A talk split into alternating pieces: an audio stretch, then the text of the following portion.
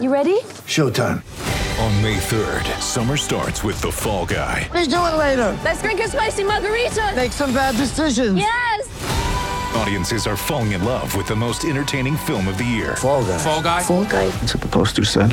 See Ryan Gosling and Emily Blunt in the movie critics say exists to make you happy. Trying to make it out? Nope. Because I don't either. It's not what I'm into right now. What are you into? Talking. Yeah. The Fall Guy. Only in theaters May 3rd. Rated PG-13.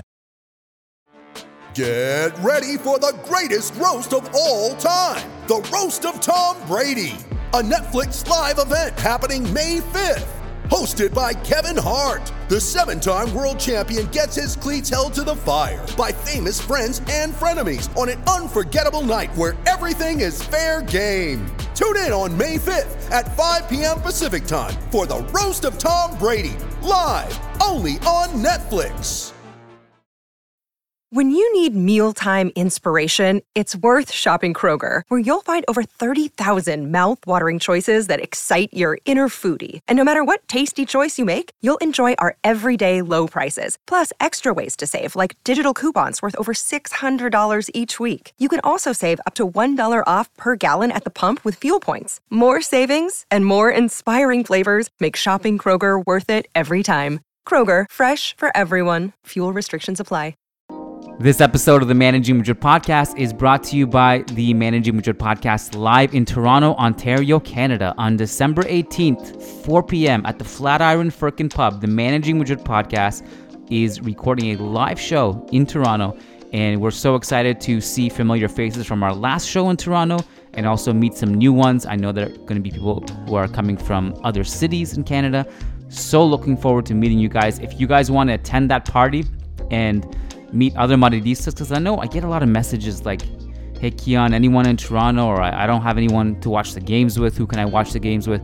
There are a ton of people to network with at that event. Meet them, form connections, and you'll never have to go another Real Madrid game with, you know, watching it by yourself. So um, come meet a bunch of other Madridistas, come meet us. And uh, hoping to get some special guests for that one as well. I have signed stuff from Modric and Figo and official La Liga swag because they are also helping us organize the event.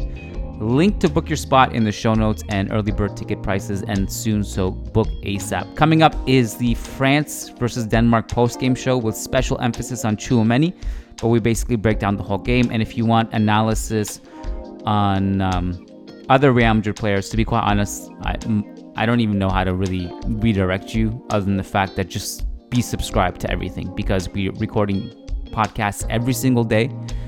And um, they're just podcasts every day. Some of them are on patreon.com slash managing madrid some of them are free which is the one you're listening to now. And um, it yeah if you want access to everything just make sure you're subscribed to both podcasts and do that. All right. Let's get started. Ray hudson Derek Rae going to kick us off and let's go. Nice article in the Managing Madrid uh, blog. Uh, wonderful lads that do a great job there. And worth reading about that man there.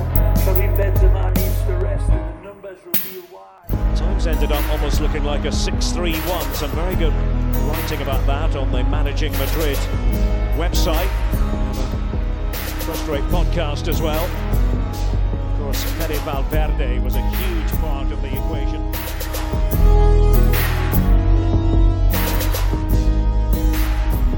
On. Hello and welcome to a Saturday edition of the Managing Madrid podcast. I'm your host, Kiyan Sobhani, and I'm joined for the second time during this World Cup by Jose Perez, who is our resident France expert. He is covering France for us. He was assigned to cover Tchouameni and Camavinga and Karim Benzema, who is unfortunately watching this game at home now. Um, but we're we're going to discuss all things Tchouameni mostly and some France stuff in about 15, 20 minutes or so. Uh, and then after that, Argentina versus Mexico starts. So that's our timeline right now. So Jose, welcome to the show. How you doing? Hello, Kiyan, and hello, everyone. Uh, nice to be talking about France. I, if there's something I did not expect go- going into this World Cup, is that I was actually going to see an entertaining France midfield. They were missing a lot, like they were missing Kante and Pogba. Uh, when when the looking at the squad, the midfield selection looked thin. So it wasn't clear that that area of the pitch was going to be fu- was going to be fun. And then now we've come up with this uh, Deschamps invention of Griezmann as an eight. Uh, Rabiot is actually playing pretty well, so it looks actually. And then of course Tchouameni helps balance the whole thing out. So it's actually a really well balanced and fluid midfield unit. It looks quite nice. I feel like two players have benefited from Kante and Pogba not being here. I mean, Tchouameni would have started regardless. So, yes, uh, you know, he I think he would have played and he would have probably done well alongside any of these midfielders. It's opened up a door for Rabiot to prove that he's still a good footballer, and I think he's been so far so good in these two games. And as you and I have discussed about Griezmann in the first game against Australia, one thing that I think Pogba is really good with France specifically It's his long range passing and his mm-hmm. ability to just I mean, there's so many balls that France can exploit over the top of the defensive line with those runs that Mbappe and Dembele make, and Griezmann has taken on that role. So it's it's it's worked so far. Uh, two games. I mean, they're they're officially qualified now out of the group stages, and um, so far so good. So we're not. I'm not sure exactly what that means for the big games and the knockout stages and, and all that stuff. But so far so good. So why don't we focus on Tchouameni first, Jose? Um, did you see any difference in terms of his role today against Denmark versus the one he had uh, against Australia? Uh, so the main things is that I feel like this midfield trio, like it's looking more like a proper, especially in this game, it looked more like a proper midfield trio with Tchouameni as single pivot. Right. I think last time it was looking a bit more double pivoty. Now, now it looks like more proper, like a Tchouameni single pivot. That's the main difference. I noticed that other things still are still there. Like there's a lot of mid movement and rotation in that midfield. So uh, with Griezmann and Rabiot, you sometimes see them switch sides. Sometimes you'll see uh, Griezmann on the left, sometimes on the right. Um, and even there are sometimes situations when they go up pressing. Uh, Tchouameni goes forward along with Griezmann and, and, and Rabiot stays back, but that it's just like a very situational thing. So it looks differences with last game is that yes, uh, for Tchouameni at, le- uh, at least I think it looks more single pivot, and the midfield just keeps looking more and more fluid. Like they are starting, they are really started. Those three are really starting to find their groove. That's the main. That's like the first thing I noticed by halftime of this game was that that if there was a if there was a different role for Tchouameni in this game is that I felt like the single pivot was more defined. On paper, it's a double pivot. If you look at the heat maps, it kind of resembles double pivot. But off the ball, structurally, when France were playing defense, Tchouameni was just right be, behind the midfield and in front of the defensive line, and Rabiot and Griezmann were kind of in front of in front of him in a four-three-three. And I, I noticed that that was a little bit different than what France had aligned versus Australia. And um, I thought Tchouameni was good again. I mean, him and Rabiot, their distribution was very good. I thought Tchouameni, his step up interventions were good. I thought his positioning was good.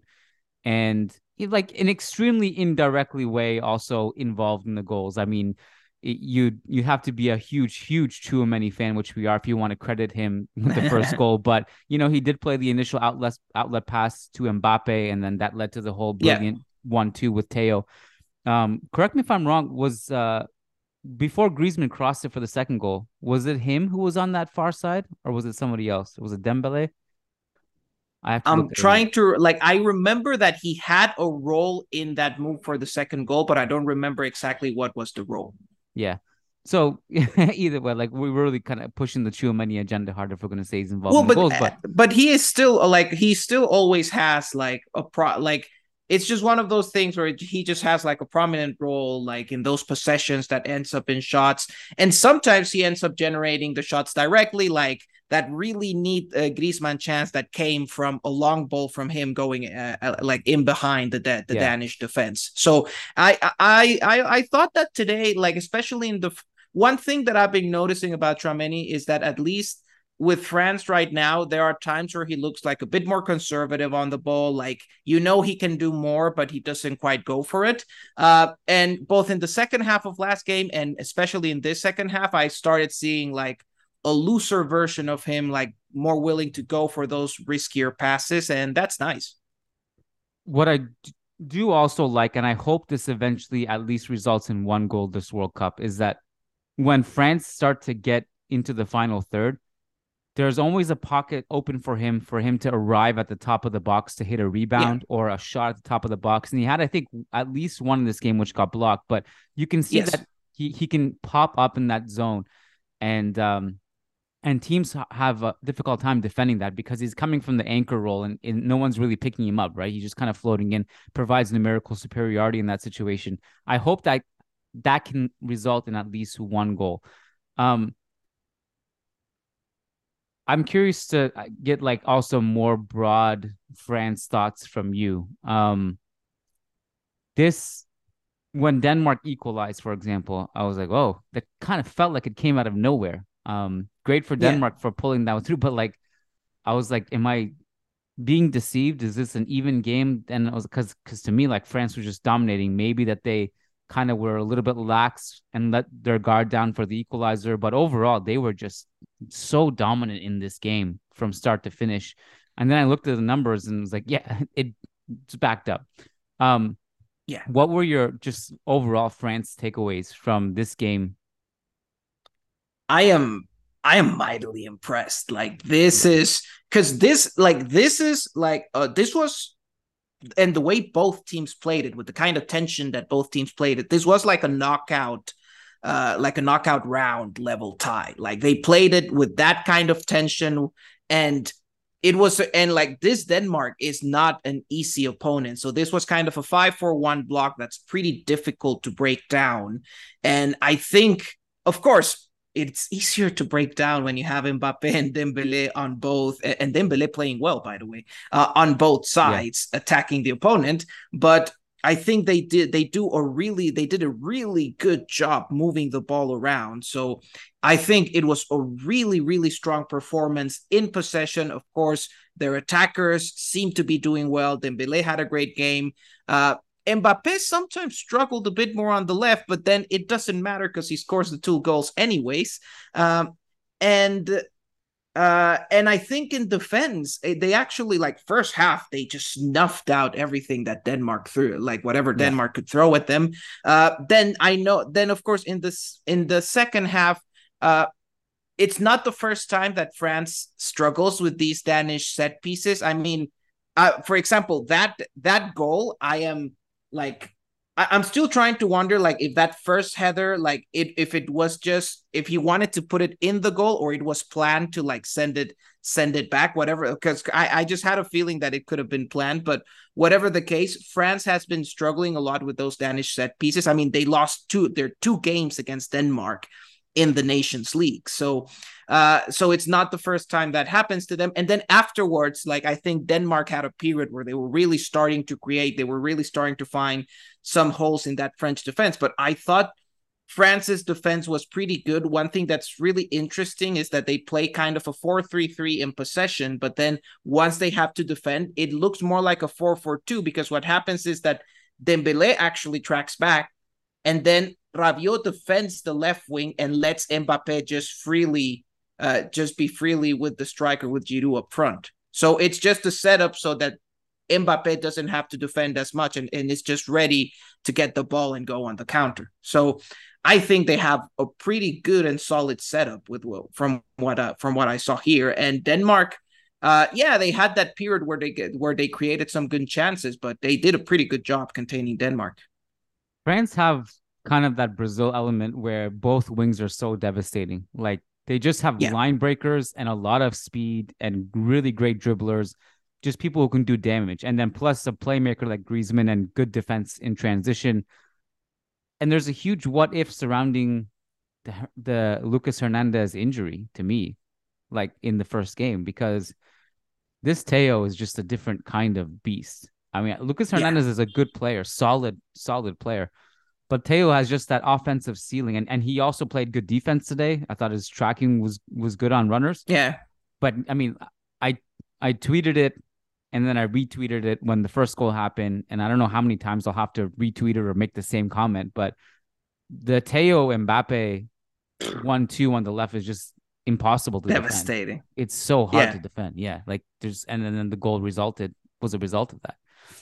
Yeah, and it's just one of those. I absolutely love those cutbacks. The one that it's like the same player goes, passes it out to the overlapping guy, then the overlapping guy gives it back, and then you score. Like it's one of those. Uh, for example, well, Messi and Jordi Alba did a lot of those in Barcelona, and those are those were amazing plays. It reminded me a bit of those, although this one was eh, on under even tighter spacing. It's uh, it's quite a devastating combination. It is kind of funny that in a way, Deschamps like kind of stumbled into this solution because it wasn't the original plan, but of course it elevates uh, the ceiling of what France can do in the offense because of course Mbappe is already dangerous enough on his own. Then you add a world class attacking left back, and it's like it's the kind of argument that like with that and a solid defense that's an argument that can win you tournaments. Because i mean i like dembele but dembele it's a bit like flipping a coin. He had a great game today. He might not have it next time but you know that Theo and Mbappe are going to be generating stuff game in game like every single game. Well, I think with the the thing with Dembele too is that I go into every game watching him expecting him to make mistakes and lose the ball, but I also expect him to do a lot of good that comes with it. And it's kind of like he's Yeah. kind of that player who has a high volume of risk taking. And sometimes it looks great, sometimes it looks really bad. Uh, but overall, I think the cost benefit analysis is usually positive with him. yes So he's just so hard to defend and he's unpredictable. And he was really great. And- you mentioned it on Yeah. Twitter too, like his pinpoint crosses with like when he cuts Both in from the right and both feet. Yeah, I mean he, he put in some great crosses. ridiculous. The weight and the Like- dip on them, it's really like that's what makes like really like one of the core things of Dembele as a player is that two-footedness because that makes him so good as a like it makes him good as a dribbler and as an assist provider because as a dribbler you don't know what side he's going to go he's going to go on because he doesn't really have a preferred foot. You don't know and he can get in a good assist with either foot with either foot. So it's just an incredibly hard player to defend. So all in all this France team is set up really nice. And it's nice how Tchouameni acts as the element that's like, of course, right now it, he doesn't look as the standout of the team, but it's really the element that provides a lot of balance to this side. So that is, so that's always important. The only, like, the only time today where maybe uh I he was being a bit overrun just like the rest of the French defense. It's in that wave of Danish attacks that came after the goal where like the whole defense kind of struggled to get back on time and defend the box well. Uh so he was so sometimes he was a bit late to those things but that's about it. But that's more of a system wide issue rather than rather than a Tchouameni issue. And just overall I think that still the French defense is looking quite solid right now. So it's it's looking good. Yeah, and um and the team overall is deep in pretty much every position. Um left back obviously what are your thoughts on uh Deschamps' experimentation of Camavinga in training at left back? Disappointed it's not Rabiot. Uh I I I wouldn't have been surprised, but I yeah, just no, but and and also like I thought for a while it's like just put Theo in there. Like, what's the problem? I guess that's an emer. I guess it's gonna be an emergency solution. Like, But I, even then, so- you would think they'd put Kunde ahead of Camavinga or something like they would come Kunde on the left, like true. in that scenario, or or just someone in the defensive line that plays as a makeshift left back rather than Camavinga, who's never played there in his life. Yeah. I think that's true. Like Kunde as a makeshift option would make more sense. Uh, than Would it annoy you or would it please you if Camavinga just started left back and then all of a sudden was like basically Roberto Carlos and then Ancelotti made him a left back too and then the, everything just changed? would it annoy you or you'd be happy with that? It so on one side it would annoy me because it's like, come on, just play the guy in midfield. But on the other side, at least from from France's perspective, at this point, I'm like, whatever gets Camavinga more minutes in this, whatever gets Camavinga a bit more minutes in put him striker, whatever. I just want to see him on the field. I hope like yes, I mean now with France qualified, you hope that he'll be able to you and I had said if there's a path for him to become a prominent player in this World Cup, it's he gets minutes in the third game and presses and then works his way into the rotation yes. for the knockout games, hopefully. So yeah, so let's hope let's hope that happens because yeah, right now I'm not very optimistic about Camavinga getting minutes. Uh, Tchouameni is doing pretty much as expected, so it's uh, he's re- he's really the the guy who pro- a guy who provides a lot of structure and balance to this side. He again just like the thing about Tchouameni and what I love about him is that his day to day performance level just like like it's a guy who really doesn't have a bad game. Like day to day, he is extremely reliable, and it's a player that sure maybe he doesn't drop like a ten out of ten every time, but he will drop like a seven out of ten almost every week, and and that's and that is so valuable, especially for a player who plays like as a pivot. Like it's just the kind of player you can build a side around. And bringing it back full circle, 81 touches, 98.5% passing accuracy. I think it took him a while to actually misplace a pass because in the first half, he didn't misplace any. Two key yeah. passes, four tackles. Also, just looking at these numbers, Theo had team high 87 touches, five key passes, one assist. Theo was amazing today. Yeah. Um, yeah. It's a fun team. Would you say it's a where would you rank them in terms of the teams that have impressed you the most in this World Cup? Ooh, I right now, of course, from the title candidates, the most impressed, like I still think I'd still rate Brazil and them over Spain at the moment, simply just because they look like a more solid defensive unit uh, than Spain. Uh, so I'd say up to now, probably Brazil and France are the ones that have impressed me the most, followed by Spain, simply because I think both Brazil and France have had to deal with two te- like two European teams, Denmark and Serbia, that were actually pretty tough cookies. Like just those were games that you could definitely with the kind of tension that you could definitely find in a knockout round. And I think they went past that they went past both opponents like pretty solid weight without conceding much. Um, so it's look that that's looking really good. We'll see of course, depending, we might put Spain on that tier depending on what they do against Germany, which is going to be some challenge. Of course, if if Spain passes that test, then we're starting to talk about like the group of like may, maybe the three most serious title candidates. We'll see. The games, I mean, not to say the games in the first round of play or the first set of games weren't interesting and exciting, but now it's like it gets really interesting. I mean, tomorrow. Yeah Croatia, Canada is gonna be fascinating. Germany, Spain's gonna be fascinating. That that last group stage game, there's a ton of amazing games. Iran versus USA. Um, yeah, Uruguay, Portugal. I or I think Uruguay, Portugal's the next game. But anyway, either way, there's just gonna the World Cup's just getting really fun now. Um, yeah, yeah. Even now, this Argentina game. I mean, if they mess this one up, they're out. They're almost out. So well, if they lose, I mean, I'm. I don't yeah. think. Uh, my personal, uh, and, and I'd like to ask you your prediction because this people are going to listen to this probably after the Argentina finishes game finishes. So we can make predictions that will age horribly or, or or age spectacularly if you want. My hunch, I guess, is Argentina will raise their game and will be sharper and maybe Saudi Arabia caught them off guard that first game and Argentina yeah. will raise the call. That's my prediction. But I don't know. Messi versus Ochoa, like unstoppable force versus immovable object. object. yeah, it was well. I'm also expecting a pretty like giving the pressure what happened before. I'm expecting a pretty solid Argentina performance, and I'm also, to be honest, this is the Mexican team I have less hype about in a long time. Yeah. So. I'm just, eh, I'm just not that confident on their ability to pull it to pull it yeah, off. Yeah, same, same. Uh, that that's how I feel too. But I, I don't know. I'm I'm ready for anything at this point.